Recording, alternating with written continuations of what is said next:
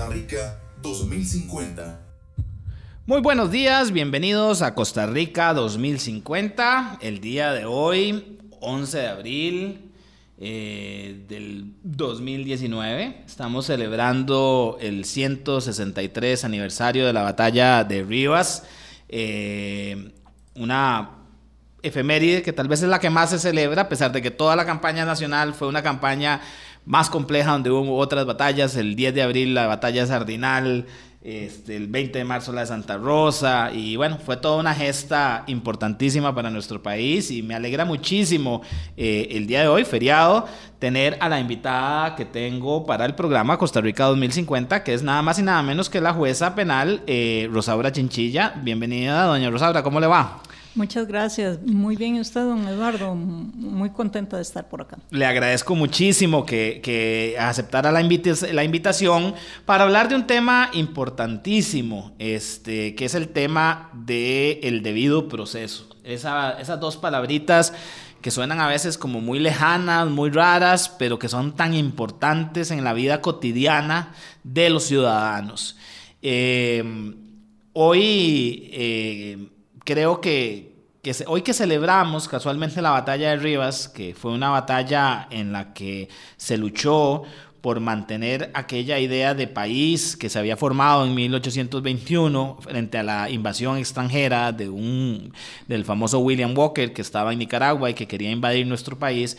Este, lo que se defendió más que una tierra, porque yo no, creo que uno, el nacionalismo o, la patria no sea un, atarse a la tierra, es un atarse a la convivencia, al querer estar juntos bajo unas leyes, bajo la constitución.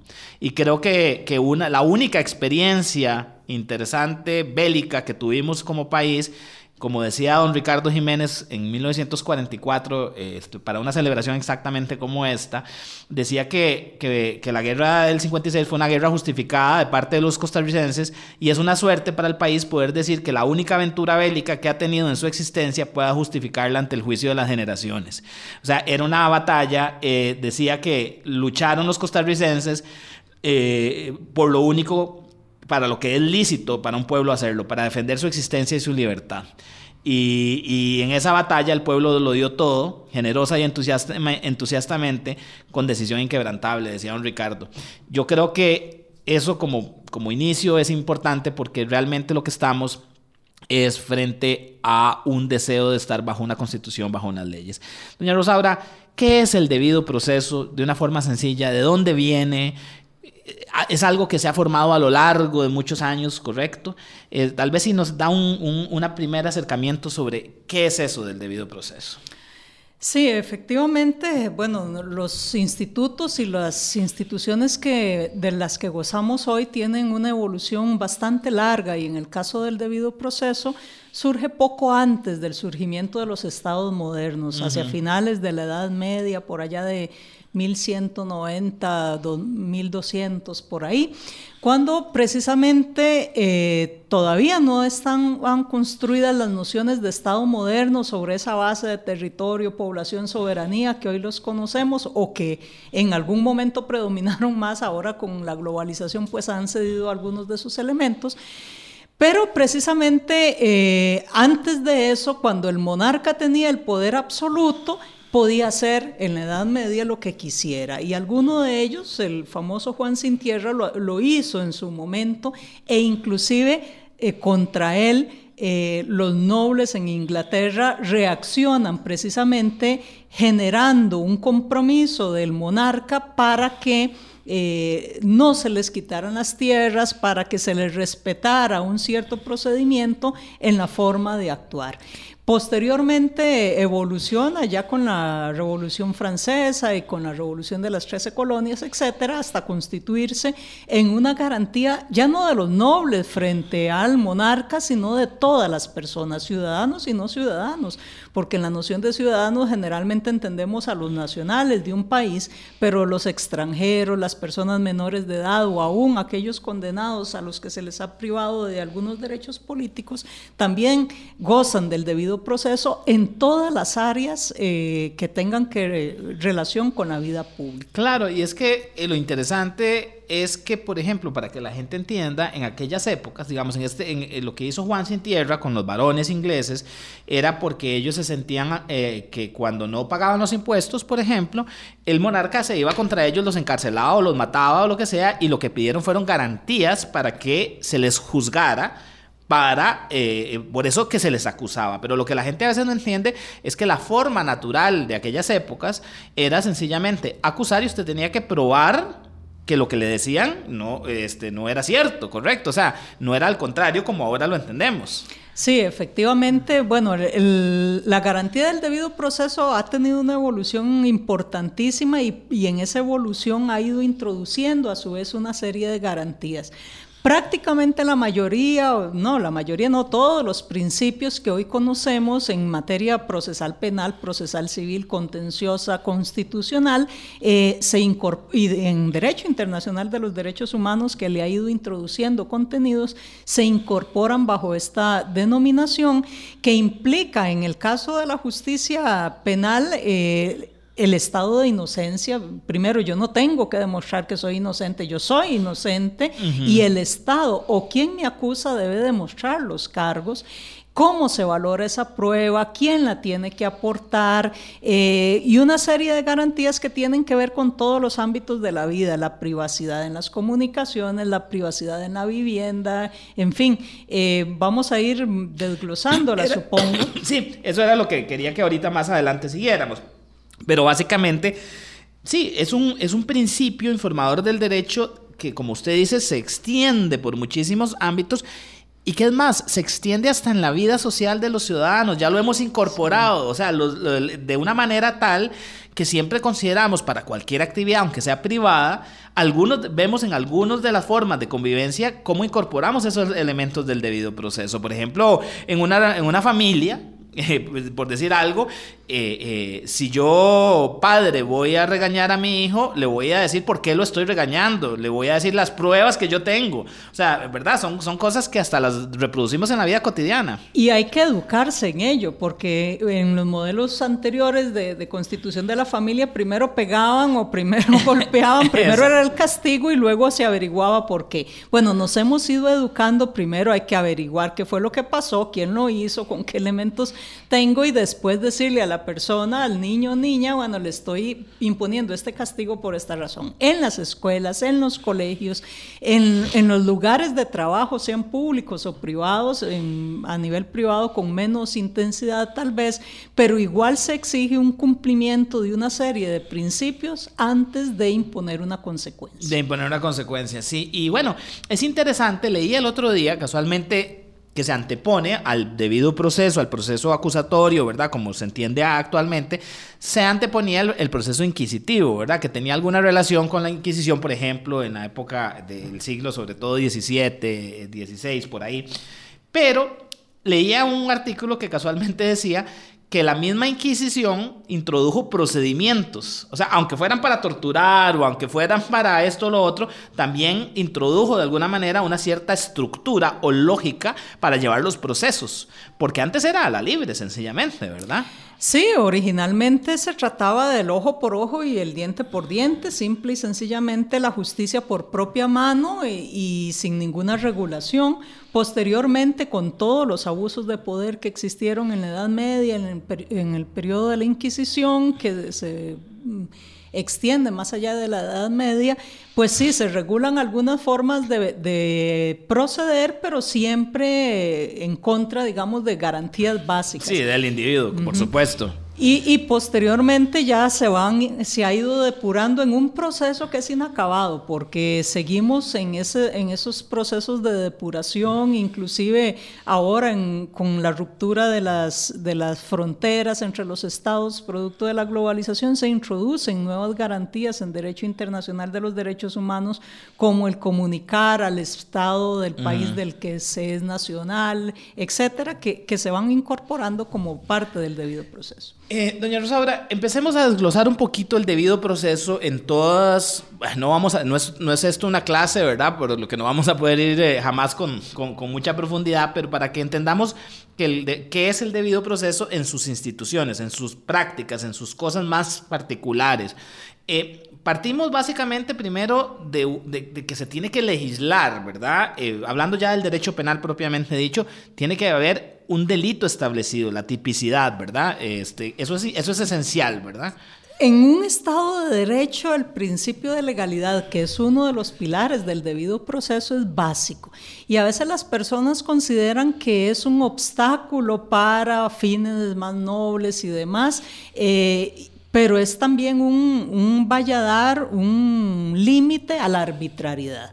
¿Por qué? Porque a través de la ley, que no puede ser cualquier ley, sino utilizada con un procedimiento específico, previamente regulado, que se publique, que las personas sepan qué es lo que se está legislando, etcétera, a través de la ley se establece la conducta que a futuro se va a sancionar y la sanción que se debe imponer, con el fin de proteger a todas las personas que si no su conducta no cabe dentro de ese marco, no van a ser sancionadas o que si no se estipuló una determinada sanción, no se le va a imponer eh, producto del abuso del poder. Claro, porque además aquí hay un elemento muy importante, es que tenemos que entender que siempre la autoridad, puede tener la posibilidad de ser arbitraria y por eso la necesidad de que esté regulado, ¿correcto?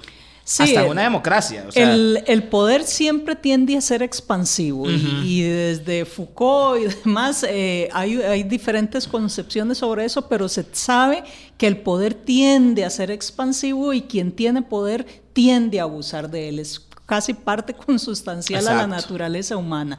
Entonces, justamente las garantías del debido proceso y en el derecho penal buscan precisamente eh, cercar esa posibilidad de expansión del derecho penal, sin regular la convivencia humana, sin regular eh, las actividades cotidianas para que no violen los derechos de las otras personas, pero dentro de un marco en que todos sepan qué es lo que se espera de ellos, cómo se va a reaccionar si no, y eh, ponerle límites también a quienes ejerzan en determinado momento el poder, precisamente para que no abusen de él. Claro, y por eso también el proceso separa a quien hace la investigación criminal de quien le toca juzgar, correcto, para que no se confluyan en, el, en, la, en, el, en la misma persona o en el mismo poder también, ¿verdad?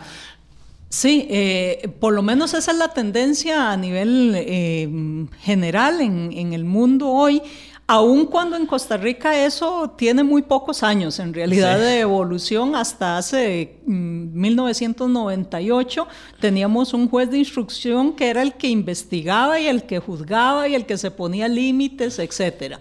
Después del 98 para acá intenta diseñarse un sistema más acusatorio en donde efectivamente haya quien investigue, eh, quien acuse y quien vigile esa actividad que sea el juez. Claro, porque para eso aparece la fiscalía como el ente que este, va a hacer la acusación y que tiene sus límites y que el juez le va a estar casualmente revisando las, que las garantías se estén cumpliendo, ¿correcto? En esa etapa preliminar en la que él investiga. Sí, así es. En el caso costarricense es a cargo del Ministerio Público, aunque también lo pueden ejercer otras personas, pero el juez va a estar eh, regulando que no se vulneren o que si hay que vulnerarlo, sea dentro de los márgenes de la ley, derechos fundamentales como cuáles, como la libertad antes de ser eh, sentenciado, como la privacidad de las comunicaciones, como la privacidad del domicilio, etc.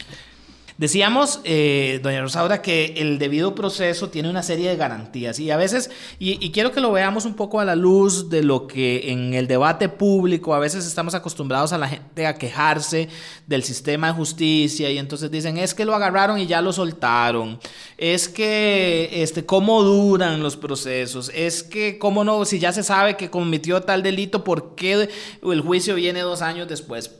A ver, ahora más adelante podemos hablar de los problemas de la administración de justicia que los tienen, que, los, que existen y de cuáles son los retos. Pero básicamente, a veces la gente no entiende, y le voy a poner un ejemplo, la prisión preventiva. Todo el mundo quisiera que todos estén metidos en la cárcel. ¿Cuál es la finalidad y por qué existe la prisión preventiva, por ejemplo? Sí, en realidad este tema que se conoce como la puerta giratoria, que las personas normalmente dicen, pero mire, ya, ya lo, lo, detuvieron y ¿por qué lo dejan en libertad? Bueno, hay una garantía fundamental y es que las personas eh, disfruten de la libertad hasta que haya una sentencia firme que establezca que cometieron un delito, salvo que... Eh, haya peligro de que esas personas huyan del proceso y no lo enfrenten, o que haya peligro de que obstaculicen la prueba, etcétera, que amenacen testigos, que desaparezcan pruebas.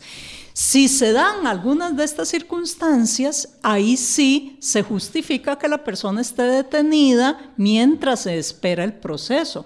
Pero de lo contrario sería anticiparle una sanción y puede ser que la persona resulte inocente. O sea, es, una, es una medida excepcional. Eso, ¿Verdad? Que eso a veces la gente no lo comprende y todo el mundo cree que ya tiene que estar metido en la cárcel. Pero es que además a ver, hablemos del, proceso, del juicio en sí. O sea, el proceso no empieza con un juicio, empezando por ahí, empieza con una investigación, correcto, en donde se tratan de ver los hechos que cometió la persona y ver si califican como un delito. Y hay que tener muchísimo cuidado porque la gente normalmente se desespera y porque alguna persona hace algún señalamiento, se asume que ese señalamiento es cierto.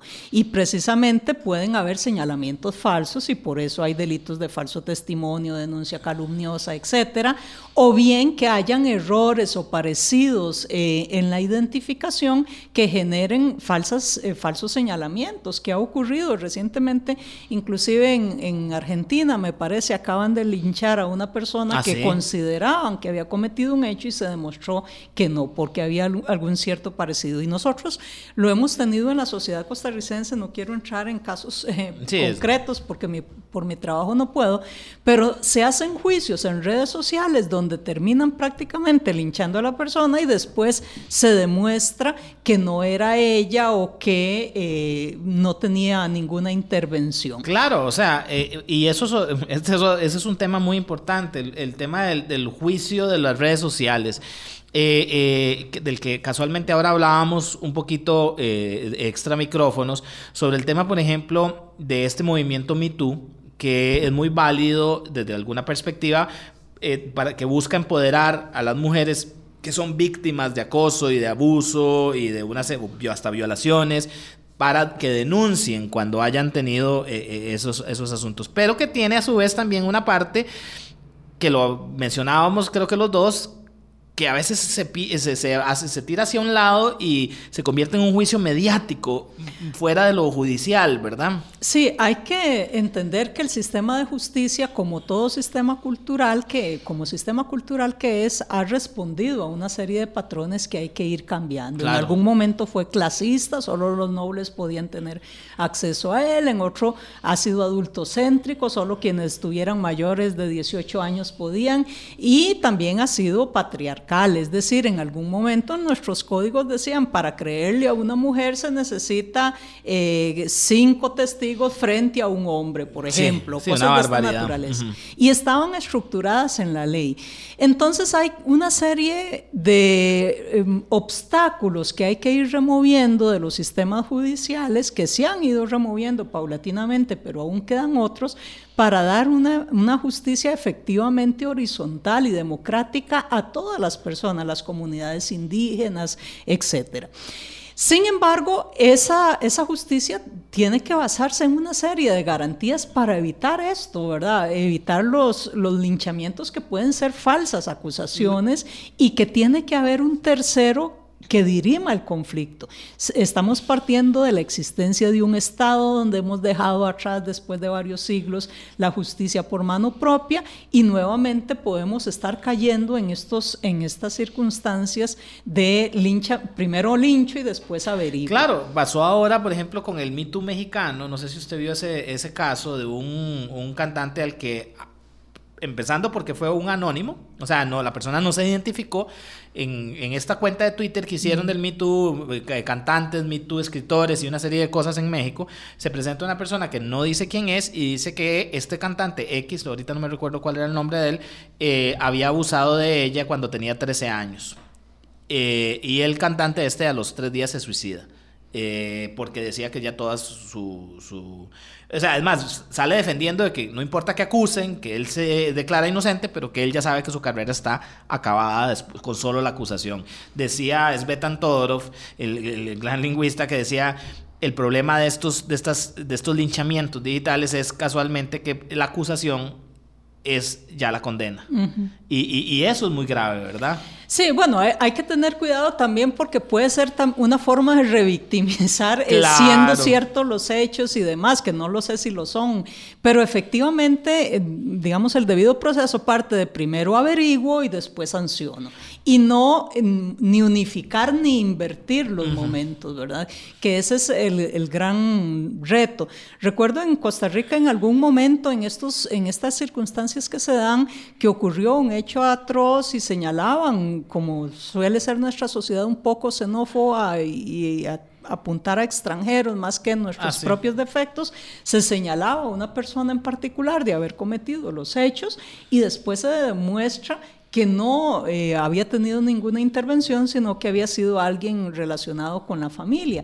Si a esa persona extranjera, que era nicaragüense en particular, la hubieran encontrado en ese momento, probablemente la matan, porque el nivel de eh, reacción que había en la sociedad y de indignación era muy grande. Entonces, tenemos que educarnos eh, y ese es tal vez la principal, el principal reto que tenemos como seres humanos, que estos principios no son del Estado, no son hacia afuera, sino que tienen que ser en nuestra propia vida, en nuestras relaciones cotidianas, como bien señalaba usted, con nuestros propios hijos, en nuestros procesos eh, laborales y demás, y en estas eh, reacciones hacia hechos que nos pueden parecer y que son indignantes y a los que no pueden quedar en impunidad, pero que hay que darles un tratamiento adecuado. Claro, porque la persona también tiene lo que se llama el famoso derecho a defenderse, es decir, a que le presenten las pruebas, a que esas pruebas que le están presentando él pueda tener acceso, pueda analizarlas, pueda estudiarlas, que tenga patrocinio legal, o sea, son muchos los elementos que van constituyendo ese, ese derecho a ser juzgado un poquito de una manera justa, ¿verdad? Perdón, en que, en que no haya no haya arbitrariedad, que si una prueba no es aportada a tiempo. Eso es otra cosa importante, doña Rosaura. A veces la gente no entiende que hay momentos procesales y por qué la importancia de esos momentos procesales. O sea, hay momentos para poder presentar ciertas pruebas, hay momentos en que no se pueden presentar, o el hecho de la famosa prueba mal obtenida. ¿Verdad? Que eso le garantiza a uno que los policías no planten pruebas, no las consigan ilegalmente. ¿Por qué es importante eso? Nosotros a veces creemos o partimos eh, tal vez de una ingenuidad de creer que las autoridades públicas cumplen efectivamente sus deberes y en no pocos casos lo hacen. Yo diría que en la mayoría lo hacen. Pero eso no significa que no haya funcionarios públicos que no, no solo no realizan su trabajo, sino que realizan algo contrario de lo que son sus funciones, incluyendo las fuerzas de policía, en donde justamente puede haber abuso de autoridad y también hay un delito que lo prevé, y si hay un delito que lo prevé es porque se parte de que ha ocurrido, que sucede con relativa frecuencia, y en este caso también hay abusos de la policía, en donde obtiene tienen pruebas ilegales o donde existiendo hechos también eh, ingresan sin orden, por ejemplo, de allanamiento o golpean a las personas para obtener una confesión. Y no pocos casos eh, ocurrieron en nuestro país en donde las personas preferían confesar luego de procesos de tortura, y bueno, los vivimos también en la Edad Media y demás, donde finalmente, después de grandes procesos de tortura, se termina confesando hasta lo que... Eh, hasta lo que no hizo. Exactamente. Exacto. Eh, entonces, para evitar todo eso, hay que seguir reglas en el acopio de la prueba, sobre todo cuando esa prueba va a conducir a, sentencias penales y demás. y, también la importancia luego, ya en el proceso de juicio, que cuando se resuelve, la persona tiene derecho a que la resolución de los jueces esté fundamentada y razonada, ¿correcto? No es nada más decir, como lo vemos en los programitas de tele que tanto confunden, lo juzgo y esta es la, su, eh, su, sentencia. No, no, no. Hay que justificar, eh, eh, eh, ¿verdad? Las cosas muy bien. Y eso es casualmente una de las partes en donde muchas sentencias se caen por no estar bien razonadas. Sí, hay una distorsión tal vez a nivel general en cuanto a los alcances de nuestro sistema de justicia. Hay sistemas de justicia como el norteamericano que sigue un digamos, una directriz diferente, en donde la prueba se razona en conciencia, donde hay jurados, etcétera, y no se tiene que decir por qué se toma una decisión. ¿Por qué en Europa, por qué en nuestros países latinoamericanos no se ha seguido exactamente ese sistema? Bueno, porque se ha demostrado que hay una serie de abusos, etcétera, en esa toma de, de conciencia en la decisión y que la forma de controlar que esa decisión se acorde con la prueba, porque si yo, no, si yo estoy en conciencia, eh, al margen de que la prueba me diga que es negro, yo puedo decir que es blanco, porque no tengo que justificar nada claro. y simplemente me exonero de responsabilidad simplemente doy una opinión. En nuestro sistema, más que opiniones, de lo que se trata es de motivaciones. Y esa es la diferencia con el sistema, digamos, anglosajón, en donde hay que basarse en la prueba, únicamente en la prueba que se recibió en juicio, no en lo que se conoce en forma privada y demás, y además explicar qué relación tiene esa prueba con el caso concreto, con la acusación. No se puede salir de la acusación. Eh, si hay nuevos hechos que surgen de la prueba, habrá que hacer eh, nuevas acusaciones y demás, pero la acusación marca, por decirlo así, la cancha de lo que va a ocurrir en el juicio y en consecuencia hay que hacer una motivación que no es cualquiera, sino derivada de la prueba y que implica un ejercicio argumentativo importante que lastimosamente hemos ido perdiendo, perdiendo en calidad. un poco en calidad, mm. sí.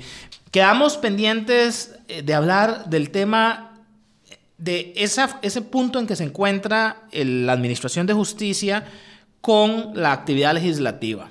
Es decir, ustedes, los jueces, tienen que aplicar la ley, ¿verdad? Y la ley, quienes la hacen, es otro poder, obviamente, eso es principio básico, la hace el, el poder legislativo.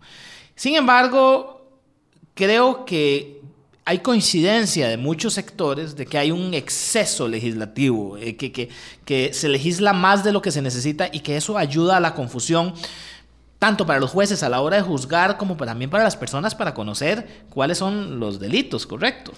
Sí, en realidad hay, eh, bueno, hay dos temas fundamentales, uno que tiene que ver con la formación jurídica en el país y otro con la creación de la ley. Eh, para los costarricenses, bueno, sabemos que para ser diputado o diputada no se requiere ser abogado, precisamente en eso radica la, la democratización, que todas las personas con diferentes formaciones lleguen. O hasta sin formación. O hasta sin formación uh -huh. puedan llegar a, a, ocupar estos puestos en la Asamblea Legislativa, pero legislar en derecho penal implica una serie de eh, cumplimiento de requisitos y, y garantías que generalmente eh, se conjugaron con esa falta de formación jurídica a través de asesorías especializadas, porque crear eh, leyes para sancionar requiere eh, el cumplimiento de una serie de pasos, etcétera, y legislar en derecho penal porque afecta la libertad y los bienes jurídicos de, de muchas personas, también hay que tener muchísimo cuidado para hacerlo. Lamentablemente, producto de una serie de movimientos que no son exclusivos de Costa Rica, sino que se extienden al mundo, el derecho penal se ha utilizado como una forma de ganar votos, claro. eh, para decirlo directamente. Y entonces, más que invertir o crear políticas públicas que me pueden generar eh, cargas económicas y que me pueden generar la necesidad de hacer planteamientos a mediano y largo plazo, pues yo intento atacar problemas con leyes, lo cual es una falacia. Pero eh, bueno, el problema de la seguridad en el país, entonces eh, se dice, obedece a falta de leyes. Y se empiezan a crear una serie de leyes para eh, generar adeptos, leyes que ya existían y que en realidad no era lo que marcaba el problema específico de seguridad en el país. Eh, por ejemplo, para decir un tema, en algún momento en Costa Rica, recordemos, empieza a dar el fenómeno de la delincuencia de personas menores de edad. Los famosos y entonces, chapulines. Entonces uh -huh. se habla Y inclusive la denominación es quitarle la humanidad Claro, y, y tratarlo insecto, como un animal, como un insecto, o sea, exactamente. ujú. en, en Ruanda se les hablaba de cucarachas antes de Uf, generar el genocidio. El famoso ¿verdad? genocidio de que en menos de 30 días 800 mil personas estaban Correcto. muertas macheteadas. Y ese es, el, ese es el, el gran peligro de quitarle la dignidad a los seres humanos y sus derechos.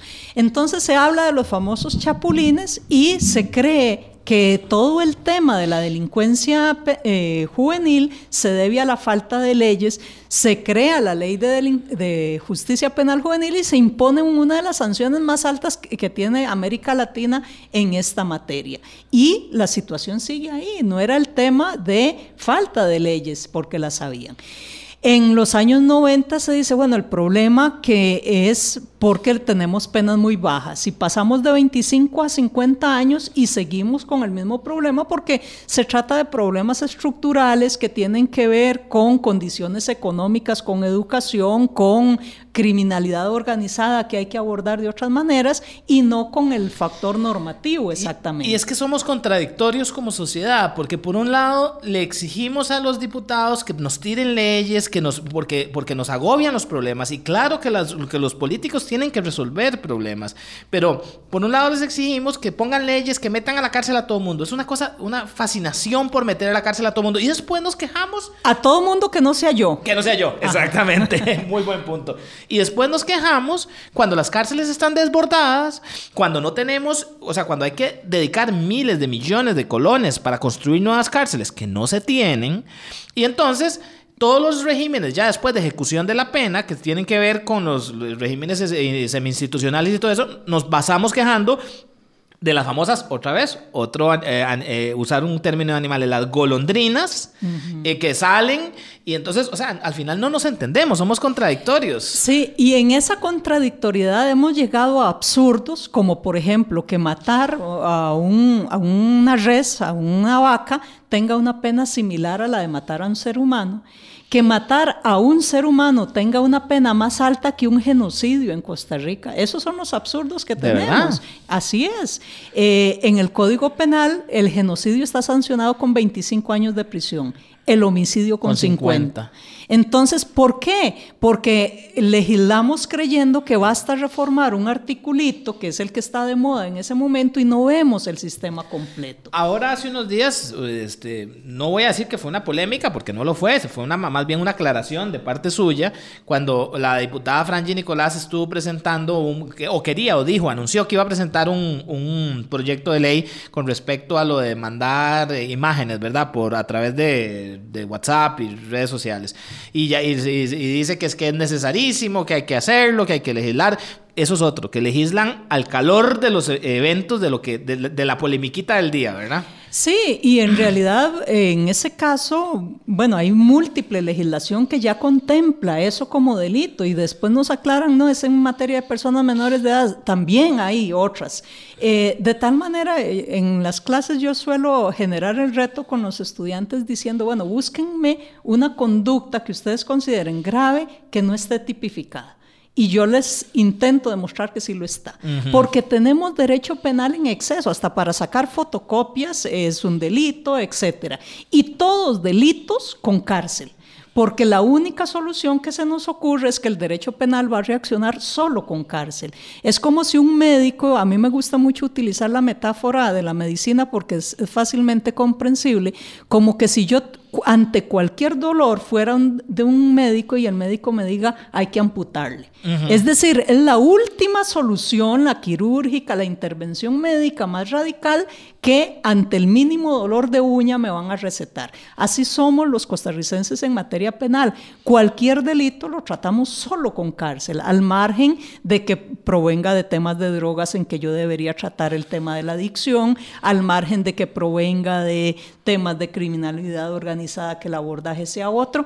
No importa la causa, la consecuencia siempre es la misma. Y eso que usted mencionaba, que siempre queremos, somos durísimos con el otro, pero cuando sean nosotros a quienes nos juzgan, queremos que sean lo más blandos posibles, ¿verdad? Es que hay un tema básico y es que siempre pensamos que si nos vamos a relacionar con el sistema penal, que, que no nos vamos a relacionar, pero que si nos vamos a relacionar es como víctimas, nunca como imputados.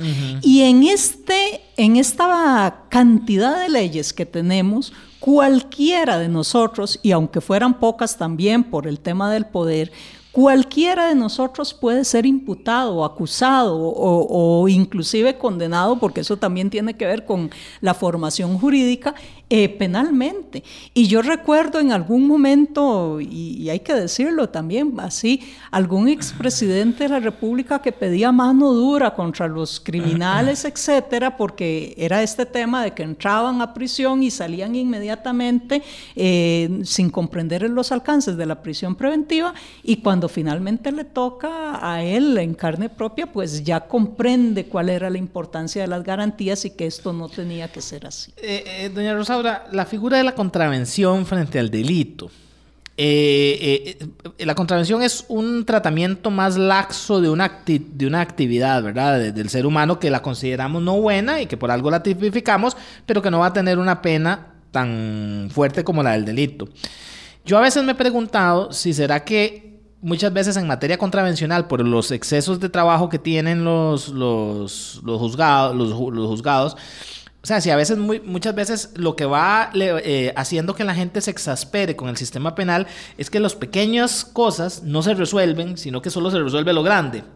Yo creo que ahí, bueno, en teoría lo que usted dice es cierto. Eh, hay dos sistemas que eran los delitos, que eran las acciones más graves, y las contravenciones, que eran lo, eh, lo que es dañino socialmente, pero menos grave y que debía ser atacado de otra manera.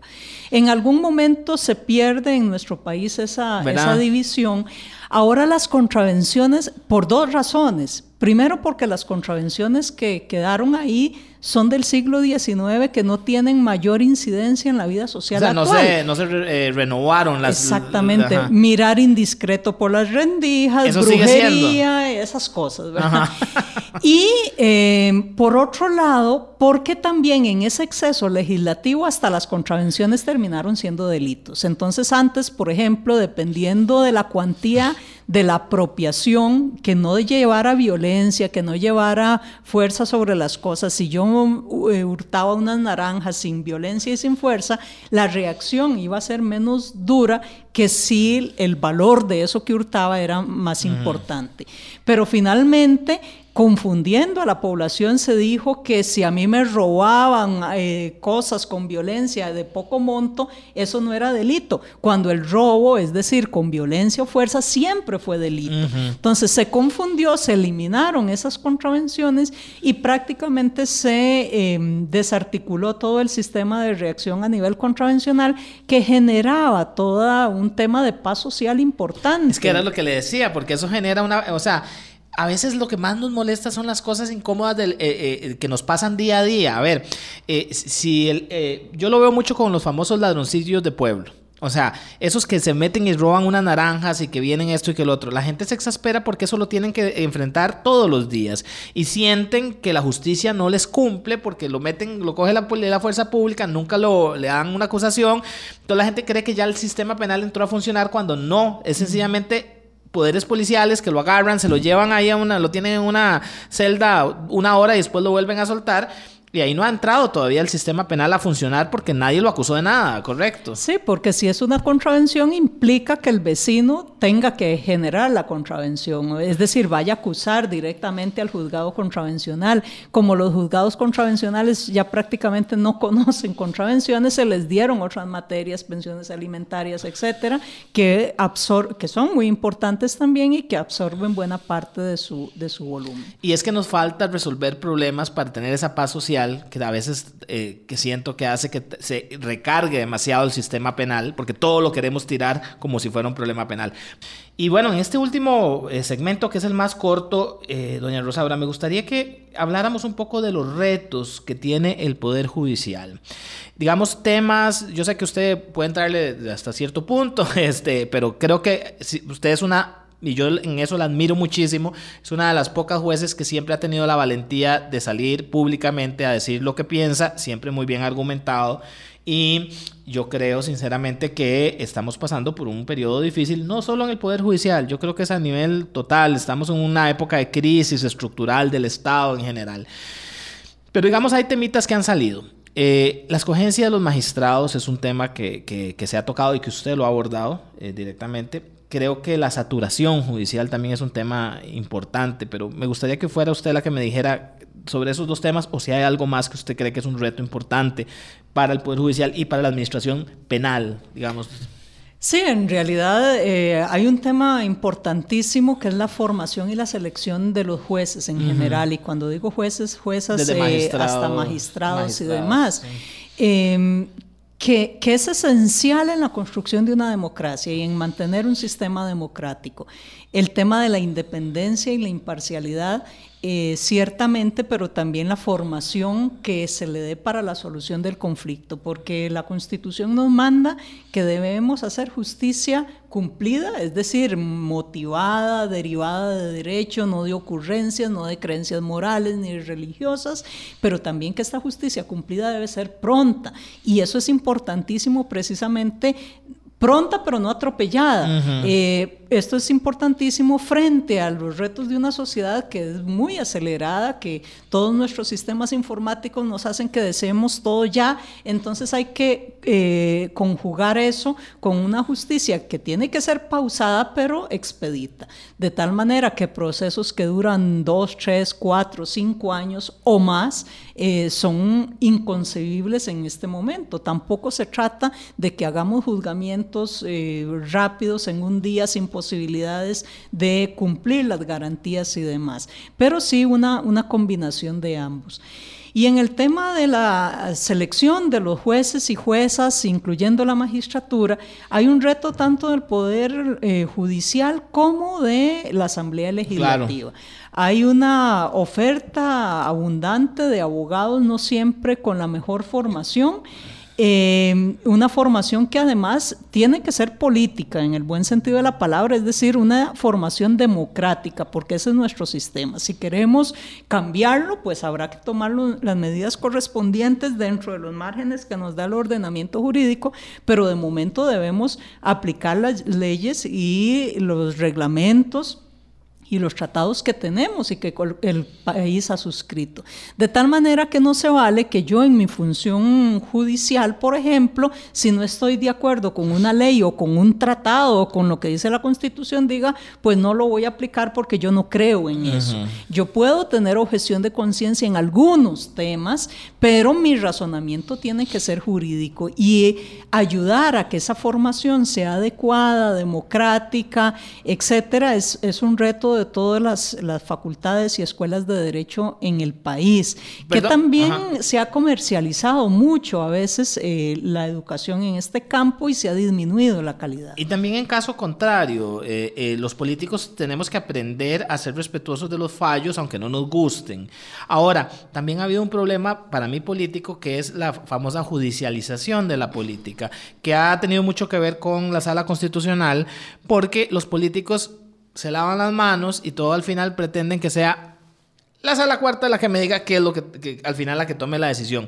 Yo creo que uno de los problemas, por ejemplo, con el matrimonio igualitario, que llegara hasta las instancias que llegó, es casualmente un problema de la judicialización de la política, porque los políticos no quisieron tomar decisiones. Y no han querido. Y no han, no querido, y siguen sin querer. Y, y, tampoco querían los jueces eh, llamados a eso. Ajá. Entonces, eh, son temas ciertamente, bueno, una de las características de la judicatura es que es contramayoritaria.